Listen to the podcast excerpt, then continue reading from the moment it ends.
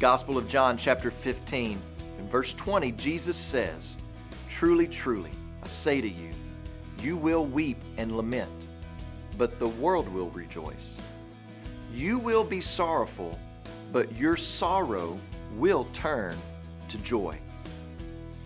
One morning a few years ago, while I was eating breakfast, my middle son, Sam, came over to where I was sitting. He put his elbow on the table and he leaned his face on his hand, and he had this long, sad look of concern on his face. And I said, Sam, what's the matter, bud? And he said, Jesus is dead.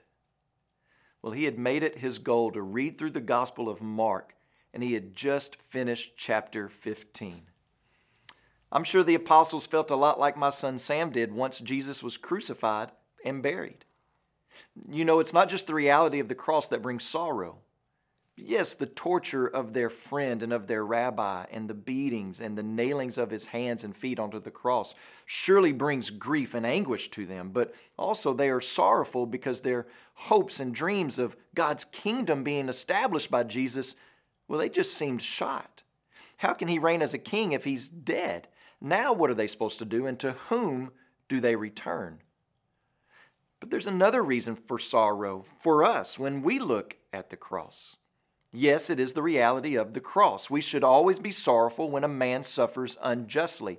But here at the cross, we suffer over the cause of the cross. And we are the cause of the cross. It was our sin that nailed him there, our rebellion, our seeking to be God's, our lust, our rejection of God. And so, yes, we are filled with sorrow. But Jesus doesn't let us stay there, does he?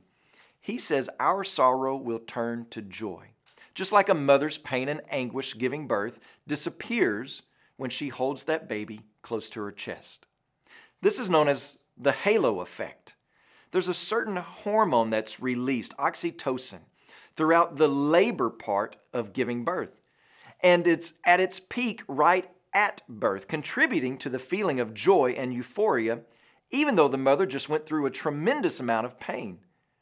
And what further increases the output of oxytocin is when a mother brings that baby up to her chest. Why else would a lady want to have another child unless the joy of holding that baby is greater than the pain of having the baby? What the mother first thought of as a horrifying, painful process now becomes the means to unexplainable joy. In a similar way, for the believer, the cross goes from being a symbol of sorrow into a symbol of joy. Why else would we sing songs about the cross and display crosses all around? The cross and resurrection are no longer symbols of sorrow, but are symbols of joy because that's the place where my sin was canceled, forgiveness was bought, atonement was made, reconciliation accomplished, justice satisfied, and hope made secure. Eternal life guaranteed for the believer.